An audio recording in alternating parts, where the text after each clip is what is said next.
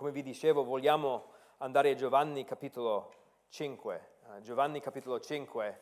Um, non so se vi ricordate, alcuni di voi che, uh, quelli che sono con noi in questa chiesa più o meno dall'inizio, um, c'erano uh, dei momenti, forse 6-7 anni fa, in cui um, Matt ed io siamo battuti in una conversazione con i testimoni di Geova e siamo andati a trovare un anziano, due anziani dei testimoni di Geova.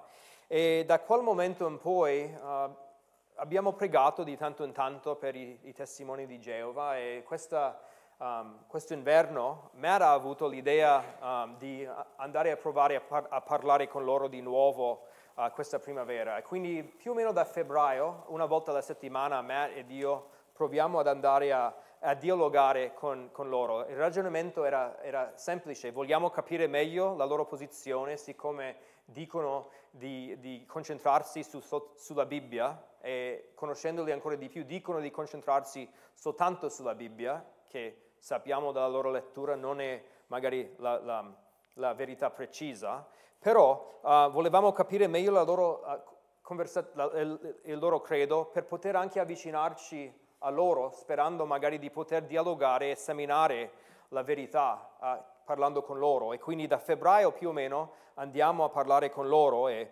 um, una delle cose quando, e, e, e, dovete anche tener conto che noi ci aspettiamo che il Signore, il, il Signore risponderà alle preghiere che noi abbiamo anche fatto negli anni, sia per i testimoni di Geova che anche per gli altri.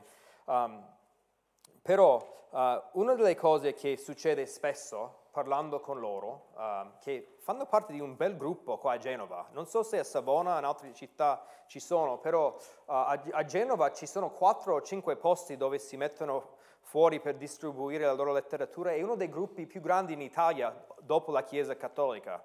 Um, e quindi prima o poi avremo, avrete la possibilità di parlare con uno di loro. Però una delle cose che, che, che, che spesso è soggetto di conversazione è l'identità, la natura di Gesù Cristo.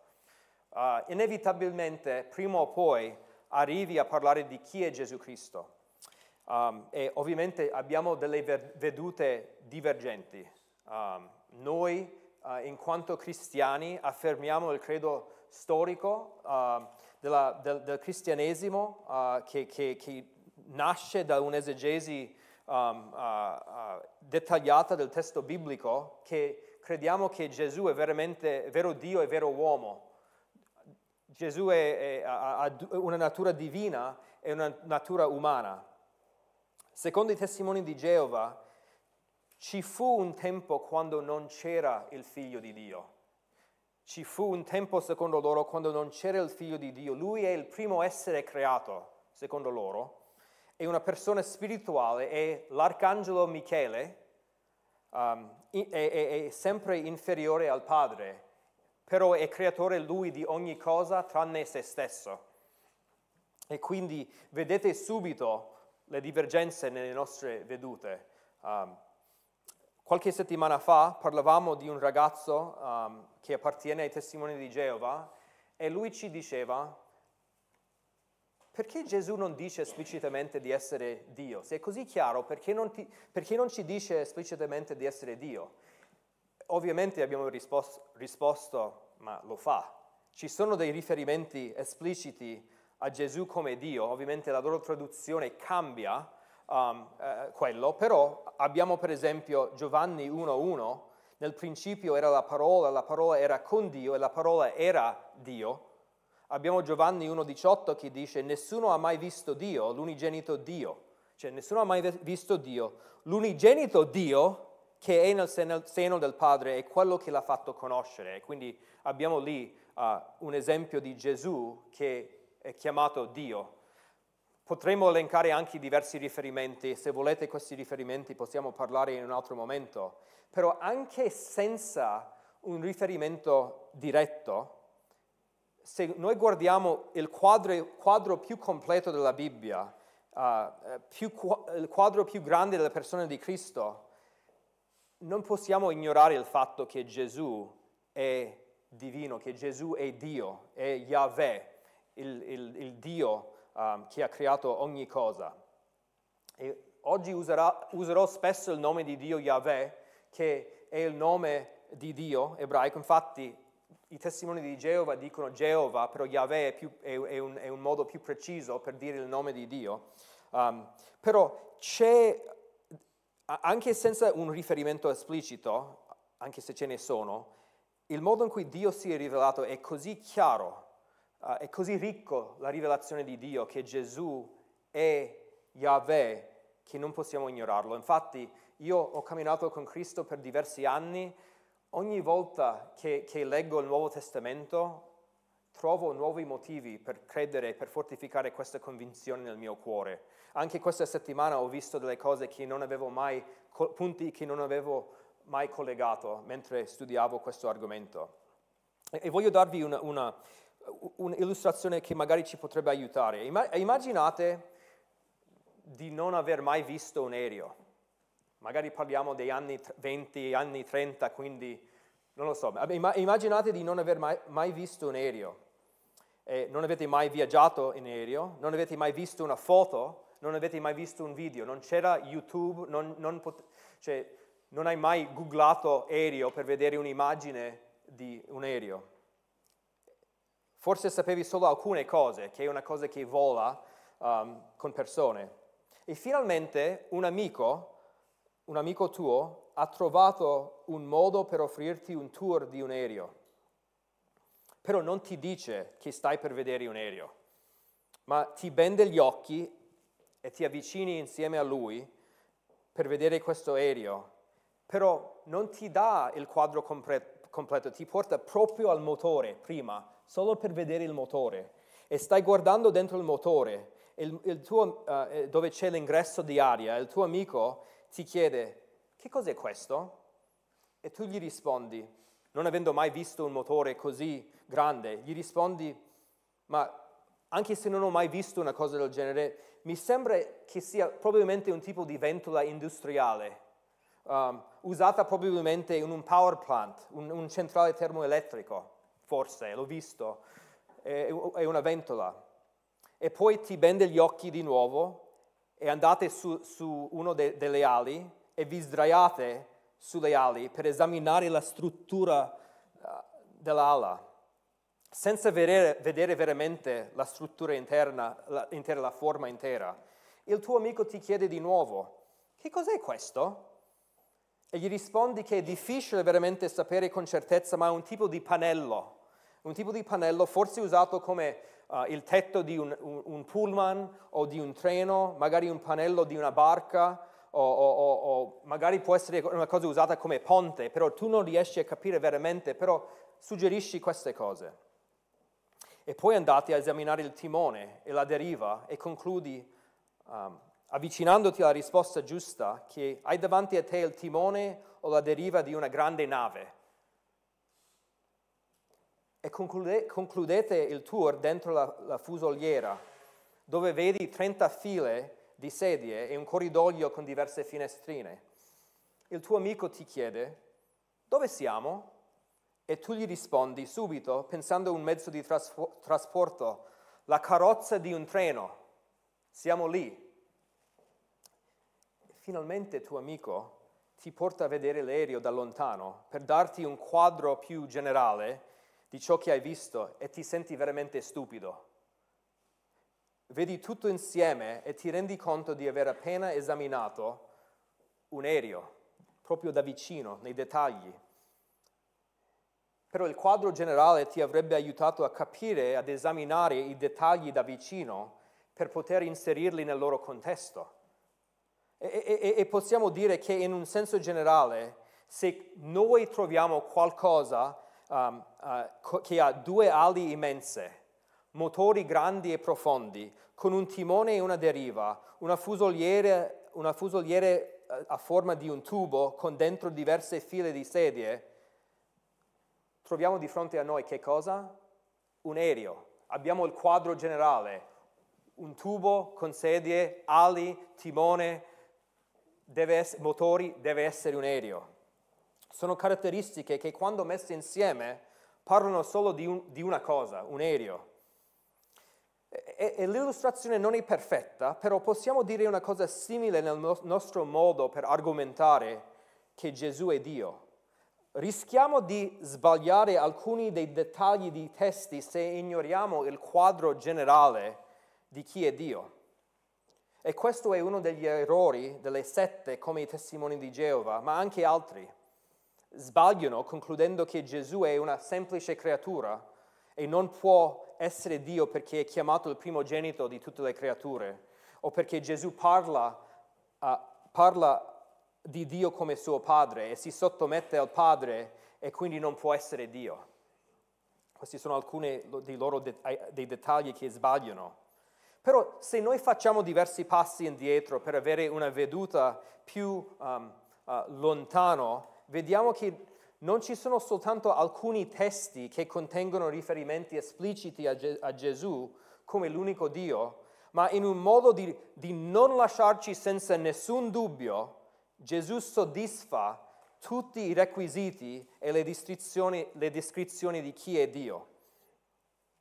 L'Antico Testamento ci dà il quadro generale di chi è Dio. Ci sono um, attributi che solo Dio possiede. Dio è onnipotente, non c'è nessuno come Lui. Ci sono nomi e titoli che si applicano solo a Dio. Lui è Yahweh, il Dio eterno, il Re dei Re, il primo e l'ultimo. Ci sono opere che solo Dio fa, solo Dio fa prodigi, Dio crea ogni cosa da solo, secondo Isaia 44, è Lui l'unico Salvatore e c'è un solo trono su, sul quale Dio si siede. E c'è onore e c'è gloria che spetta solo a Yahweh nell'Antico Testamento. E quindi la nostra argomentazione diventa più chiara quando noi arriviamo al Nuovo Testamento per la divinità di Gesù Cristo, perché possiamo vedere nel Nuovo Testamento che Gesù possiede tutti gli attributi che solo Dio possiede. Gesù possiede tutti gli attributi che solo Dio possiede. Gesù è onnipotente, Gesù è il giusto. Gesù è l'immagine, l'impronta esatta dell'immagine di Dio, quindi Dio, Gesù è eterno.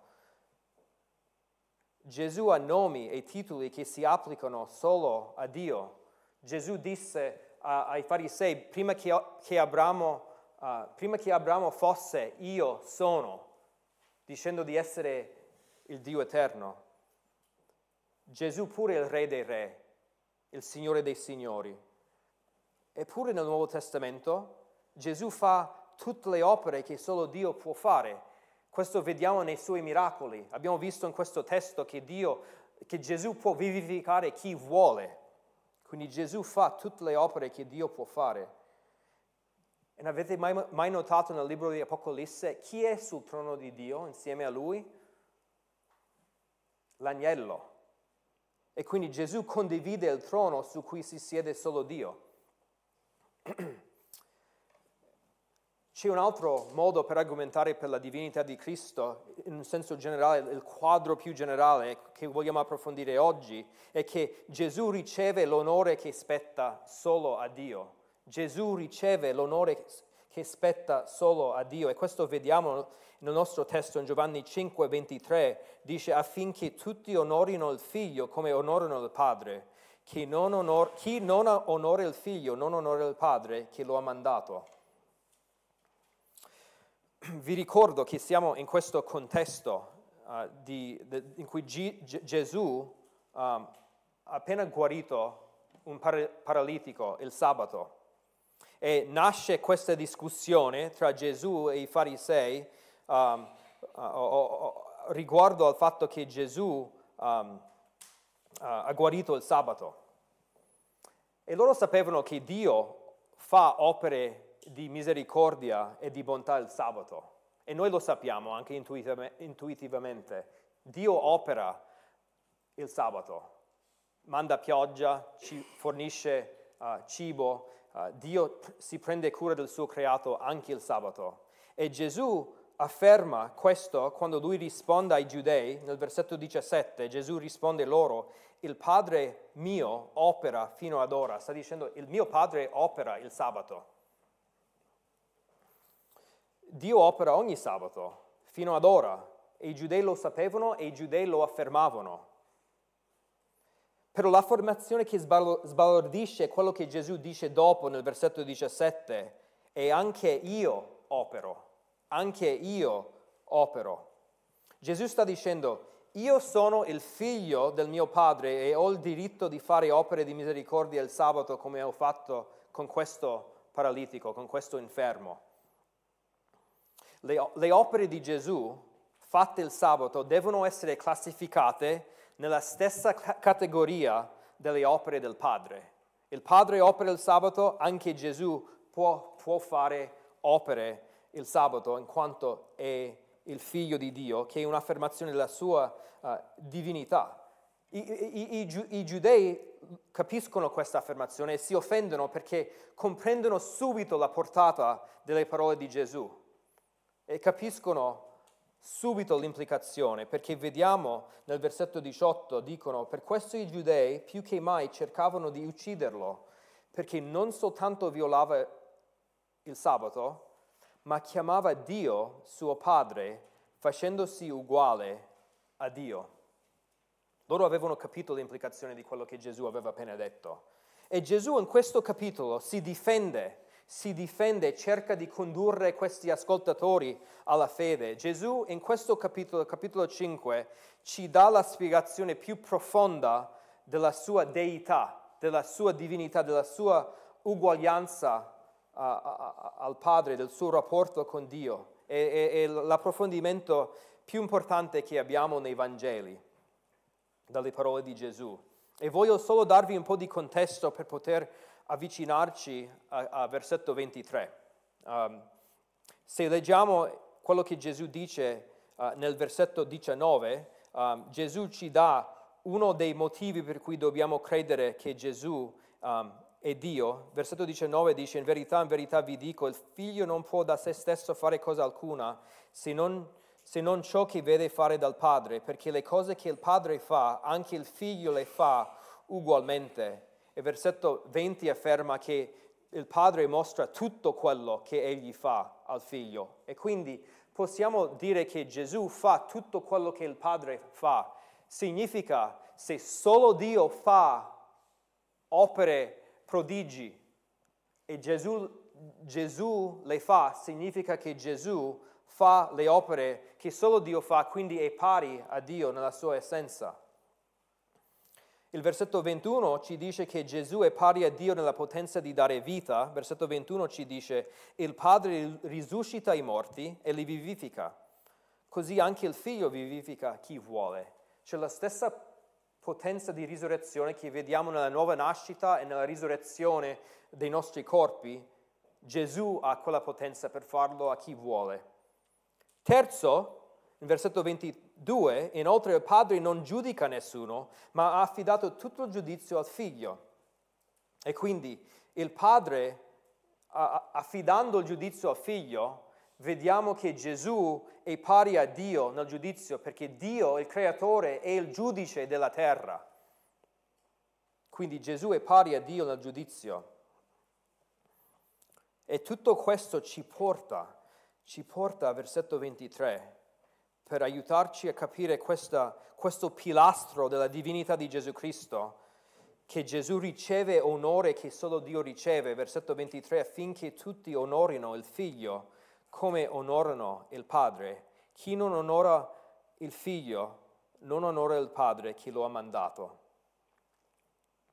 E vi chiedo stamattina, mentre noi ci avviciniamo a questo concetto di seguirmi, sarà uno studio un po' impegnativo, ci saranno diversi riferimenti biblici ah, che dobbiamo vedere insieme e il mio scopo è di fortificare la vostra fede, di fortificare la vostra convinzione, ma anche di uh, farvi meravigliare della divinità del nostro Salvatore. Infatti, voi non lo sapevate, però noi abbiamo cantato diversi canti stamattina che parlavano in qualche modo della divinità di Gesù Cristo, che per me, avendo già studiato questo, era un grande arricchimento della mia adorazione del Signore stamattina e spero che lo sia anche per voi approfondendo questo studio.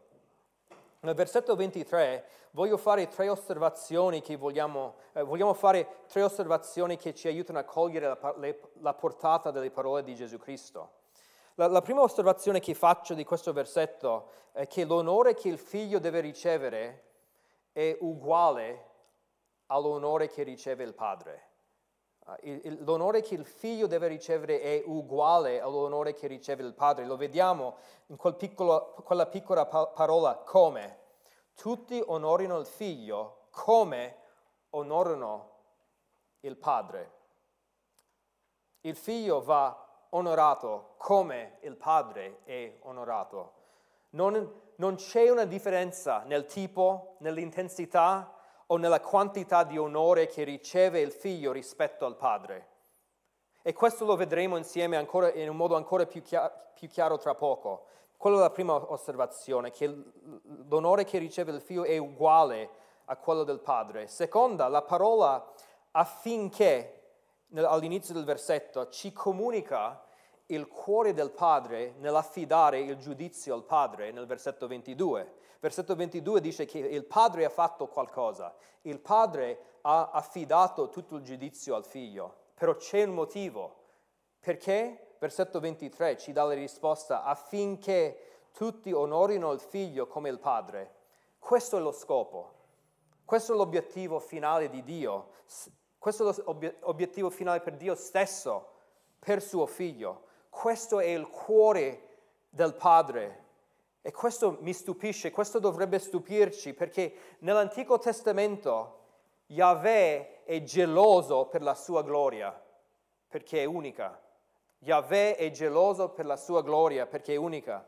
Ricordatevi le parole di Esodo 34, 14 che dicono, tu non adorerai altro Dio, perché il Signore che si chiama il geloso è un Dio geloso. Ricordatevi di Isaia 42,8 che dice, io sono il Signore, o Yahweh, questo è il mio nome, io non darò la mia gloria a un altro, né la lode che mi spetta agli idoli. Yahweh stesso dice, non darò la mia gloria a un altro, né la lode che mi spetta agli idoli. Isaia 48,11 dice, non darò la mia gloria a un altro. E fu Gesù a dire a Satana quando fu tentato, adora il Signore Dio tuo e a Lui solo rendi il culto. Una delle prove più chiare, una delle prove più convincenti della deità di Cristo, della sua uguaglianza a Yahweh, è che egli riceve onora che merita soltanto Yahweh. Gesù è più di un ambasciatore di Dio, non è solo un inviato o un dele- delegato che arriva prima del capo dello Stato, che è degno del nostro rispetto. Se potete pensare, magari arriva il presidente, manda prima qualcun altro uh, per spianare la strada e do- dobbiamo anche rispettare quella persona. Questo non è quello di cui stiamo parlando con Gesù. Se Dio non dà la sua gloria a un altro, se il padre manda il figlio per essere onorato così come egli è onorato, Gesù condivide pienamente la gloria di Dio. Gesù Cristo è Yahweh.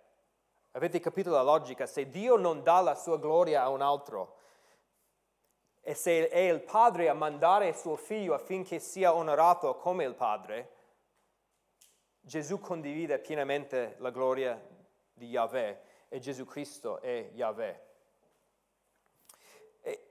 È molto interessante quando noi di, di nuovo cercando di avere un quadro generale della Bibbia, pensiamo ai diversi modi in cui noi come credenti possiamo onorare il figlio, come onoriamo il padre, come noi onoriamo il padre, come noi onoriamo Yahweh.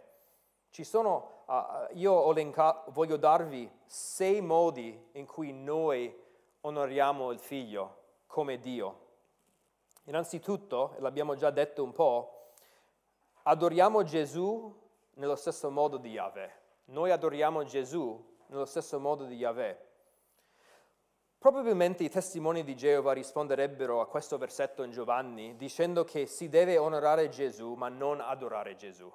Si deve onorare Gesù ma non adorare Gesù, perché si adora solo Dio. Quello sarebbe un tipo di, un, un tipo di risposta. Fanno una distinzione tra onore e gloria, onore e adorazione. Infatti, leggo una delle loro pubblicazioni del 1950-60 uh, di, dice questo, non è scritturale per gli, ador- della, non è scritturale per gli adoratori del Dio vivente. È vero, rendere culto o adorazione al Figlio di Dio, Gesù Cristo. Non concludere erroneamente che i cristiani devono adorare Cristo. Non è quello che ha, che ha insegnato. Vedete quello che dicono? Che i cristiani non devono adorare Gesù Cristo. Però nel Nuovo Testamento la parola per adorare viene applicata a Gesù Cristo diverse volte nei Vangeli. Lo stesso Gesù che disse che, che, che, che dobbiamo adorare solo Dio quando fu tentato, uh, Gesù, se vi ricordate, Gesù uh, fu adorato nei Vangeli, i magi adorarono Gesù, i discepoli adorarono Gesù dopo aver calmato la tempesta e anche più avanti in Giovanni 9, eh, infatti potete andare velocemente a Giovanni 9 soltanto per avere un'idea, uh, nel versetto 38 uh, eh, questo uh, cieco guarito disse Signore io credo e l'adorò. È la stessa parola per adorare che vediamo nei Vangeli, che l'uomo cieco, ora guarito, adorò Gesù. Possiamo parlare di Ebrei 1.6. Il padre dice riguardo al figlio, tutti gli angeli di Dio lo adorino. La stessa parola, tutti gli angeli di Dio lo adorino. Non è mai detto nel Nuovo Testamento che noi dobbiamo adorare un angelo. Se Gesù è l'arcangelo Michele, secondo loro, allora um, uh, non deve essere adorato. Però qua il padre dice riguardo al figlio che tutti gli angeli di Dio lo adorino. E, e forse vi ricordate, magari andate un secondo a Apocalisse 22, Apocalisse 22 e noi ci fermiamo per qualche secondo uh, in, in uh, questo meraviglioso libro di Apocalisse. Però se andate alla fine della vostra Bibbia e andate a capitolo 2, a 22, scusatemi. Um, Giovanni è, è, un po' portato in giro da un angelo e um, l'angelo lo, lo, rivela qualcosa um, e versetto 8 di capitolo 22 dice io Giovanni sono quello che ha udito e visto queste cose e dopo averle viste e udite mi prostrai ai piedi dell'angelo che me le aveva mostrate per adorarlo. Quindi Giovanni in qualche modo eh, in un momento di debolezza, si, si, in un momento di stupore, si prostra davanti al, a un angelo per adorarlo. E, e cosa dice l'angelo nel versetto 9? Ma egli mi disse, guardati dal farlo, io sono un servo come te e come i tuoi fratelli, i profeti, e come quelli che custodiscono le parole di questo libro. Adora Dio. E quindi Giovanni viene rimproverato per la sua adorazione degli angeli e l'angelo gli dice adora Dio. Però all'inizio del, del libro di Apocalisse Giovanni fece una cosa molto simile. In, in Apocalisse capitolo 1 vediamo um, che dopo, dopo, aver visto questa immagine um, a, questa visione incredibile del Cristo esaltato. Nel versetto 17 Giovanni dice questo, quando lo vidi caddi ai suoi piedi come morto. Cadere ai piedi di qualcuno era un segno di riconoscere la loro divinità. Come abbiamo visto con l'angelo nel capitolo 22, Giovanni si prostra per adorare, viene rimproverato dall'angelo, però qua in capitolo 1 Giovanni uh, cadde ai piedi uh, di Gesù e non viene rimproverato, dice ma egli pose la sua mano destra su di me dicendo non temere, io sono il primo e l'ultimo, il vivente. E vi ricordo che nell'Antico Testamento solo Dio è il primo e l'ultimo. E quindi vediamo qua che Gesù non rimprovera Giovanni, Gesù riceve l'adorazione di Giovanni, quello che, che, che l'angelo dice a Giovanni adora Dio, qua sta adorando Dio in capitolo 1.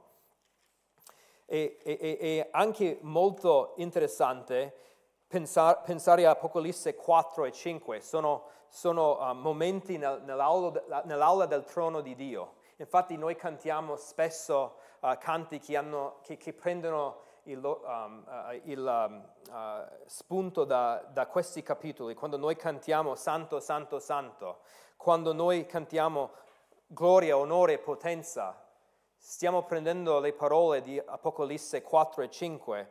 Se andiamo per esempio a Apocalisse 4, 10, um, uh, 11, dice, tu sei degno, Signore e Dio nostro, di ricevere la gloria, l'onore e la potenza perché tu hai creato tutte le cose. Qua c'è un, una, una, un canto di adorazione a Dio. Tu sei degno, oh Signore e Dio nostro, di ricevere gloria, onore, potenza. Queste sono cose che dobbiamo attribuire solo a Dio, gloria, onore, potenza. Però, se andiamo un una pagina avanti, vediamo in Apocalisse 5, nel versetto 12, essi dicevano a gran voce, degno è l'agnello che è stato immolato di ricevere la potenza, la ricchezza, la sapienza, la forza, l'onore, la gloria e la lode. Cioè l'adorazione, ciò che attribuiamo a Dio quando lo, quando lo adoriamo, gloria, potenza, onore, è la stessa cosa che viene attribuita all'agnello, al figlio. E quindi possiamo concludere che, che Gesù viene adorato come solo Dio è adorato perché Lui è Dio. Non ci sono mai limiti all'adorazione che noi dobbiamo offrire al, al, Figlio di Dio, a Gesù Cristo. Non ci sono limiti all'intensità della nostra adorazione a Dio. Noi possiamo offrire a Gesù uh, una piena adorazione senza ostacolo perché Lui è Dio.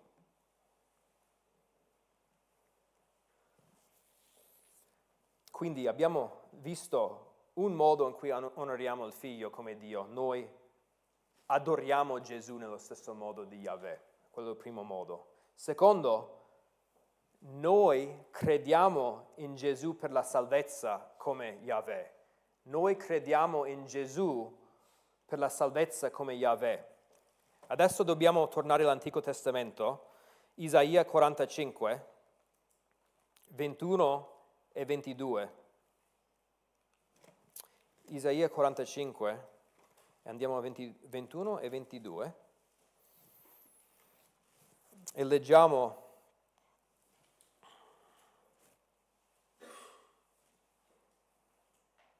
alla fine del versetto, dove dice fuori di me, fuori di me non c'è altro Dio, Dio giusto, e non c'è Salvatore fuori di me. Non c'è Salvatore fuori di me. Volgetevi a me e siate salvati, voi tutte le estremità della terra, poiché io sono Dio e non ce n'è alcun altro. C'è solo un Salvatore a cui ci dobbiamo volgere per la salvezza. È Yahweh, il Dio di Israele, il Dio dell'Antico Testamento. Non c'è Salvatore fuori di me.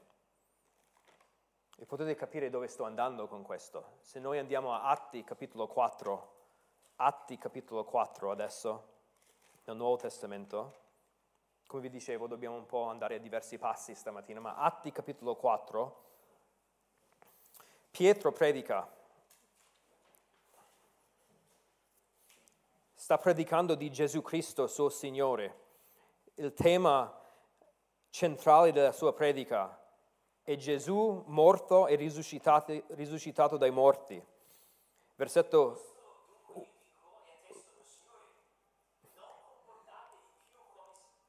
Uh, ver, uh, versetto 11 parla di Gesù e dice di Atti 4, egli è la pietra che è stata da voi costruttori rifiutata, quindi è chiaro che stiamo parlando di Gesù Cristo qua. Versetto 12, in nessun altro è la salvezza, perché non vi è sotto il cielo nessun altro nome che sia stato dato agli uomini per mezzo del quale noi dobbiamo essere salvati. E nessun altro è la salvezza. Però, aspetta, fuori di Yahweh non c'è salvezza. Vi ricordatevi capitolo, cioè, Isaia? Però in nessun altro, cioè oltre a Gesù non c'è salvezza. E, e, e vi è, non, non, vi è sotto il cielo nessun altro nome. Però è, nome, è nel nome di Yahweh che c'è salvezza. E quindi vediamo qua che quando noi crediamo in Gesù per la salvezza, quando noi ci avviciniamo, quando noi ci volgiamo a Lui, stiamo dicendo Gesù, tu sei Dio.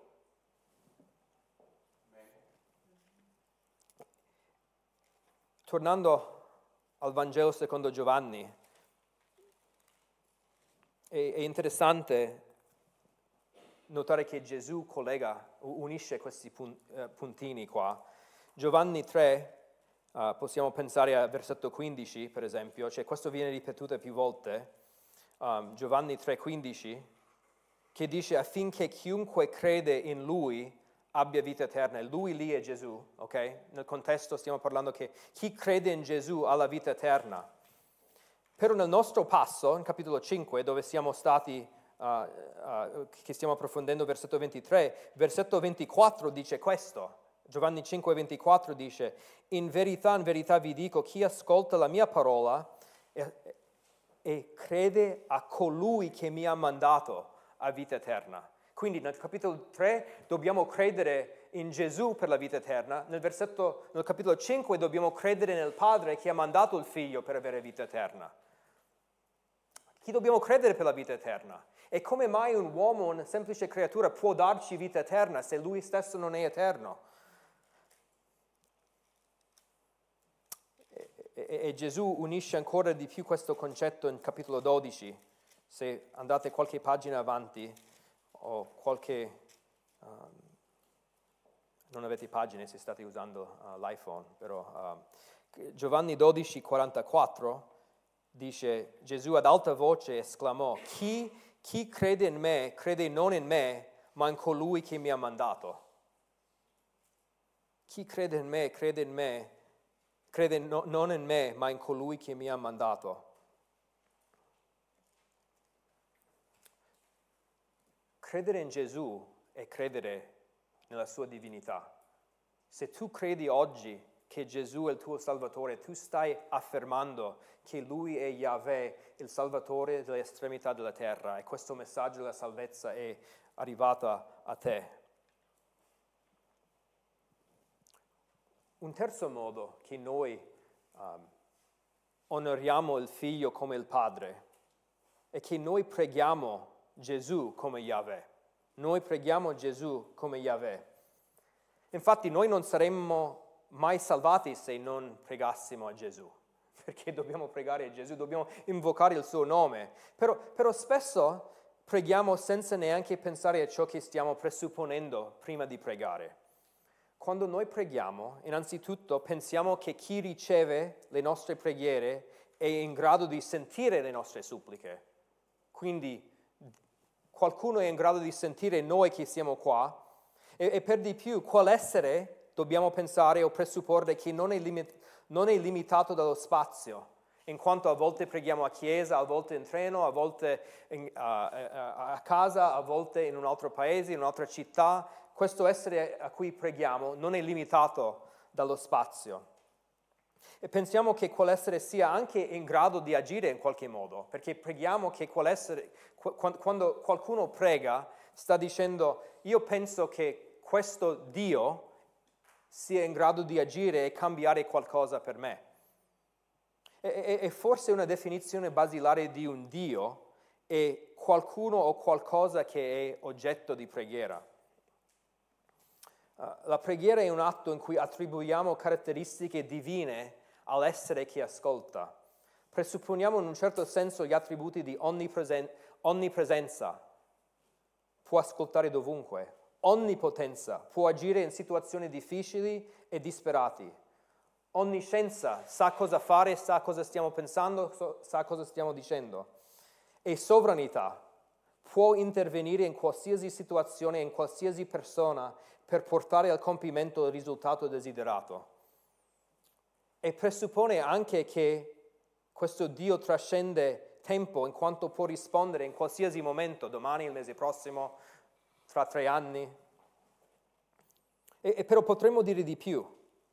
E, e questo è il motivo per cui l'Antico Testamento, cioè gli, gli, gli idoli, le statue che rappresentano cosiddetti dei, questo è il motivo per cui l'Antico Testamento prende in giro questi idoli, perché non sono in grado di sentire, non sono in grado di agire. E, questo è il motivo per cui è vietato nella Bibbia la preghiera ai morti, perché i morti non possono sentire, non sono onnipotenti, non sono onniscienti, non, non sono sovrani. Fondamentalmente la preghiera implica la divinità delle, della persona a cui preghiamo. E, e, questo è il motivo per cui la preghiera nel, nella Bibbia è sempre monote- monoteistica a Yahweh, la Bibbia non ci dice mai di pregare agli angeli, per esempio, anche se sono esseri potenti, sovrannaturali. E, e quando arriviamo al Nuovo Testamento, in modo generale possiamo dire che noi preghiamo al Padre per mezzo del Figlio nello Spirito, la preghiera è trinitariana, però ciò non toglie il fatto che a volte nel Nuovo Testamento noi vediamo momenti in cui i discepoli, gli apostoli pregano Gesù direttamente. Per esempio Gesù stesso dice, e se devo ripetere quello che dice, dicevo, generalmente Gesù ci insegna che dobbiamo pregare il Padre per mezzo del Figlio nello Spirito, però ciò non toglie il fatto che a volte si può anche pregare direttamente a Gesù. Per esempio Giovanni 14, 14, siccome siamo qua in Giovanni, già possiamo andare a Giovanni 14, 14, che dice, se mi chiederete qualcosa, se, se, se mi chiederete qualco, qualche cosa nel mio nome, io la farò. Se mi chiederete qualche cosa nel mio nome, io la farò. Gesù sta incoraggiando in questo contesto la preghiera a, a, a se stesso.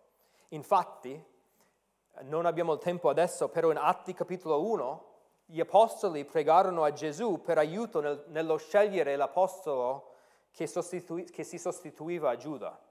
Loro pregarono Gesù direttamente uh, per aiuto nello scegliere l'apostolo che sostituiva Giuda. In Atti capitolo 17, il primo martire, Atti 7, 59 e 60, Stefano, il primo martire, mentre fu lapidato, pregava e diceva, secondo il testo, pregava e diceva, Signore Gesù, accogli il mio spirito. Quindi vediamo Stefano pregava Gesù, Signore Gesù, accogli il mio spirito. Prima Corinzi 1.2 descrive cristiani e dice che noi siamo quelli che in ogni luogo invochiamo il nome del Signore nostro Gesù Cristo. Noi, come, come invochiamo il nome di Gesù Cristo? Nella preghiera e, e questa è la, la, cosa nuova per me questa settimana, che non avevo mai pensato a, a questo. Sapete che il Nuovo Testamento conclude con una preghiera a Gesù? Apocalisse 20, uh, 20, 22, scusatemi, Apocalisse 22. Il Nuovo Testamento conclude con una preghiera. Alla fine di versetto 20 dice questo. Vieni Signor Gesù, vieni Signore Gesù. È una preghiera. Noi possiamo pregare a Gesù. E dobbiamo pregare che Gesù torni. Però questo implica la sua divinità, questo implica la sua divinità. Quindi ogni volta che preghiamo Gesù stiamo dicendo Gesù, tu sei Yahweh, tu sei Dio, perché sei onnipotente, onnisciente, onnipresente, capace di agire, sei sovrano. Andando avanti con il nostro elenco di, di, um, di uh, modi in cui noi onoriamo Gesù come Yahweh. Cantiamo a Gesù come cantiamo a Yahweh. Cantiamo a Gesù come cantiamo a Yahweh. Efesini 5, tra qualche mese arriviamo a Efesini 5 nello studio che Matt sta portando avanti. Però Efesini 5 ci dice alla, nel versetto, um, alla fine del versetto 18, ma siate ricolmi di spirito, parlandovi con salmi, inni e cantici spirituali, cantando e salmeggiando con il vostro cuore al Signore, ringraziando Dio continuamente, ringraziando continuamente per ogni cosa Dio Padre, nel nome del Signore nostro Gesù, nel nome del Signore nostro Gesù Cristo. Quando noi cantiamo, quando noi salmeggiamo nel nostro cuore, salmeggiamo il Signore Gesù. Questa è un'affermazione della sua divinità. Um, dicevo uh, ai ragazzi prima, uh, quando noi facevamo la prova musicale, noi stamattina abbiamo cantato della... Uh, abbiamo affermato la piena divinità di Gesù mentre noi cantavamo. Avete sentito? Abbiamo cantato uh, tre strofe riguardo a Gesù, in so, nome sopra tutti. Abbiamo parlato dei suoi occhi come fuoco. Abbiamo parlato di come ogni lingua confesserà che Lui è il Signore. Però il ritornello, Santo, Santo è Dio onnipotente. Noi abbiamo chiamato Gesù il Dio onnipotente nel nostro culto stamattina. Abbiamo cantato del Dio fedele che fu trafitto nei nostri canti stamattina. L'essere ricolmo dello Spirito Santo ci porta a salmeggiare Gesù Cristo e ringraziare Dio Padre. Infatti il testo parallelo in Colossesi 3 dice quando la parola di Cristo dimora in noi, cantiamo di cuore a Dio. Qua dice che cantiamo al Signore Gesù o cantiamo a Dio. E, e, e quando voi cantate durante la settimana nel, tuo, nel, nel vostro cuore, quando noi vi ricordate gli inni che avete imparato, questa, questa, è un'espressione normale e valida della divinità di Gesù Cristo. È vero che nel nostro mondo a volte si scrive un, un, un, una, un, un, un, cantico per qualcun altro. Possiamo pensare a volte, uh, ascoltiamo, pensiamo a canzoni composte che parlano di altre persone, canzoni di amore rivolte a una fidanzata, un fidanzato, un marito, una moglie, canzoni rivolte a una figlia o canzoni rivolte, uh, rivolte ai fratelli d'Italia, uh, canti scritti perché qualcosa ha catturato il nostro cuore però nella Bibbia, in un contesto religioso uh, o di culto, i cantici vengono sempre rivolti a Dio. Non leggiamo, non leggiamo mai nell'Antico Testamento di un inno o un salmo scritto di una persona molto brava, tipo Abramo, Mosè, Davide. Non ci sono inni, sono, ci sono cose scritte da loro, ma non a loro. E quando Efesini 5 ci dice di parlare in salmi, o salmeggiare si riferisce al minimo ai salmi dell'Antico Testamento, però i salmi dell'Antico Testamento descrivono Yahweh. Qua dobbiamo cantarli a, a, a, al nostro Signore Gesù. E quindi quando per esempio Salmo 96 dice cantate a Yahweh, Yahweh un cantico nuovo, cantate a Yahweh abitanti di tutta la terra, per la Chiesa antica era cantate un cantico nuovo al Signore, a Gesù Cristo. E quindi nella nostra Chiesa noi dobbiamo cantare di Cristo, dobbiamo scrivere canti che ha come soggetto sublime Gesù Cristo. Il canto deve essere cristocentrico, perché siamo comandati a cantare a Dio. Quindi questo è un altro modo in cui onoriamo il figlio. Il quinto modo in cui onoriamo il figlio è che amiamo Gesù come amiamo Yahweh. Amiamo Gesù come amiamo Yahweh. Noi sappiamo che la vita del popolo di Dio ha sempre avuto a che fare con l'amore, l'amore supremo per Dio, per Yahweh e l'amore per il prossimo. Però Gesù disse, e noi sappiamo bene Matteo 22, 37, che dice, ama il Signore Dio con tutto il tuo cuore, con tutta la tua anima e con tutta la tua mente. Però la nostra vita cristiana è incentrata su Gesù Cristo come l'oggetto supremo del nostro amore. E quindi come vanno insieme il fatto che dobbiamo avere Yahweh come l'oggetto supremo del nostro cuore, però Gesù dice per esempio in Matteo 10, 37, chi ama padre o madre più di me non è degno di me e chi ama figlio o figlia più di me non è degno di me. Gesù ci chiama a un amore senza riserva per se stesso, ci chiama a, a, a, a traboccare il nostro cuore con l'amore più forte che possiamo provare nella vita.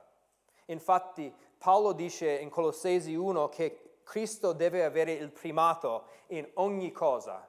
E quindi quando la scrittura ci dice di amare Yahweh con tutto il nostro cuore, però poi ci dice che Gesù deve avere il primato in ogni cosa, allora stiamo dicendo il nostro amore per Gesù è l'amore per Yahweh. Noi amiamo Gesù come amiamo Yahweh.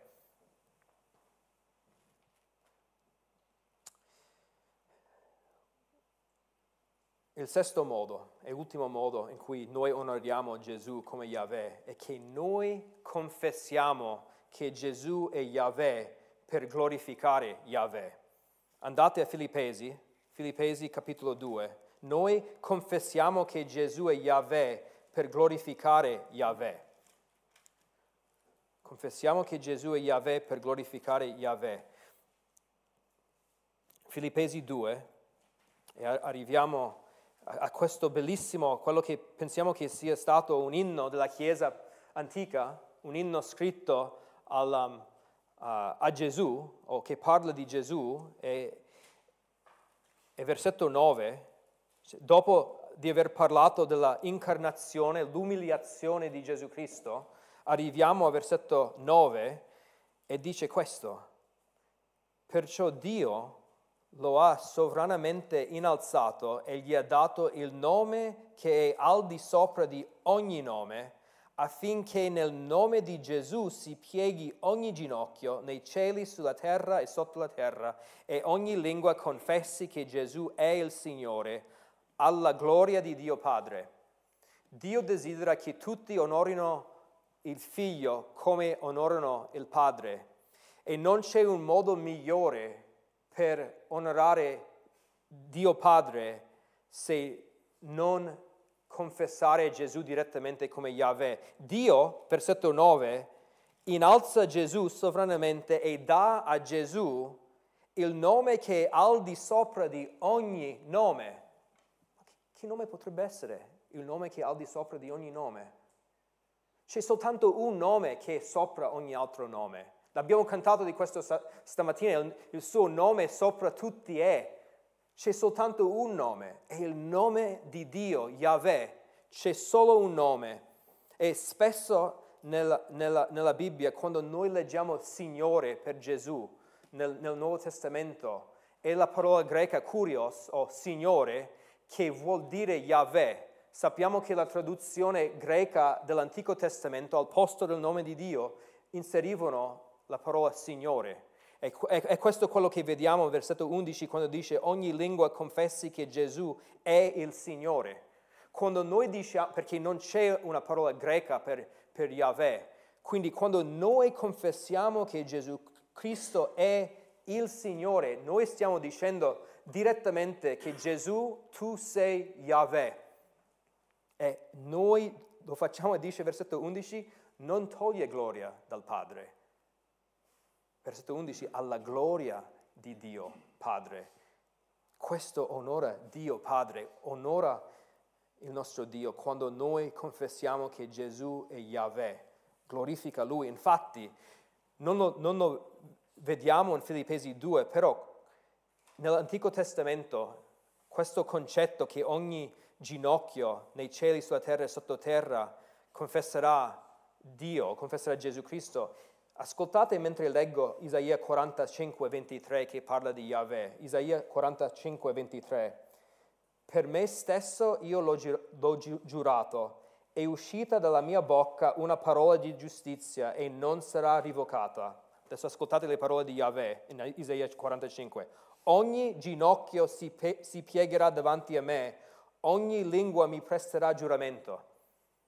E quindi quando leggiamo in Filippesi 2 che Gesù a lui è dato il nome sopra ogni nome, noi vediamo l'adempimento di Isaia 45 che, che, che ogni ginocchio si sarebbe piegato davanti a Yahweh.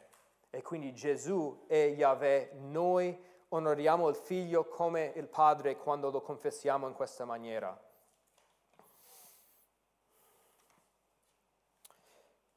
Possiamo adesso tornare indietro al capitolo 5 di Giovanni per concludere, um, perché vi ho detto che volevo darvi tre osservazioni. Vi ho detto che noi dobbiamo l'onore che il figlio riceve è uguale all'onore che il padre riceve. Ho detto che con la parola finché la seconda osservazione è che è Dio stesso che desidera che il figlio riceva questo onore. La terza osservazione ci aiuta a rispondere alla domanda e, e, se non onoriamo il figlio come Dio, se non onoriamo il figlio come Yahweh, Giovanni 5:23 ci dà l'ultima osservazione. La seconda metà del versetto dice chi non, non onora il figlio non onora il padre che lo ha mandato. Chi non onora il figlio non onora il padre che lo ha mandato. Queste sono parole di portata inimmaginabile. Se noi riconosciamo Gesù come un angelo dal cielo, se lo riconosciamo come un profeta, se riconosciamo Gesù come la, la, prima creatura di Dio, se riconosciamo Gesù come un bravo maestro, se rendiamo omaggio a Gesù come un uomo importante, se dice, se diciamo che Gesù ha creato ogni cosa ma non condivide l'eterna essenza di Yahweh, Gesù allora non è onorato come Yahweh è onorato. Ognuna di queste affermazioni che ho appena fatto riguardo a Gesù, vie, ognuno viene meno all'intenzione di Gesù in queste parole. O lo onoriamo come Dio e perciò Yahweh è onorato, o lo riconosciamo come qualcuno che è inferiore a Dio e nel farlo non onoriamo il Padre che lo ha mandato. Se lo onoriamo come inferiore a Yahweh, per quanto desideriamo onorare Geova, siamo ribelli al Padre. Siamo ribelli al Padre e commettiamo alto tradimento contro il Creatore perché non stiamo onorando il Padre.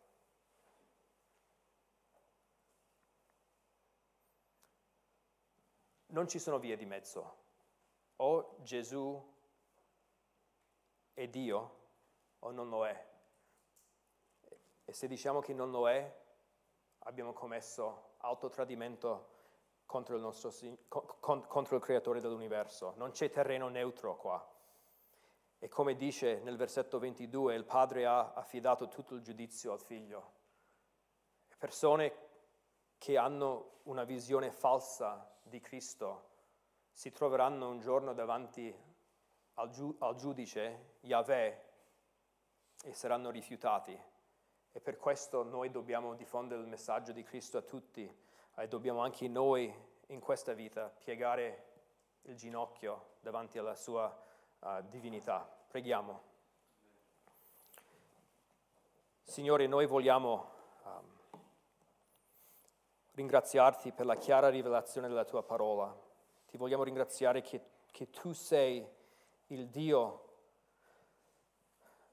Gesù, tu sei è, è l'unico Dio vivente e vogliamo ricordarci di coloro che negano questa dottrina, che negano questo e per tutta la loro religiosità sono persone perdute.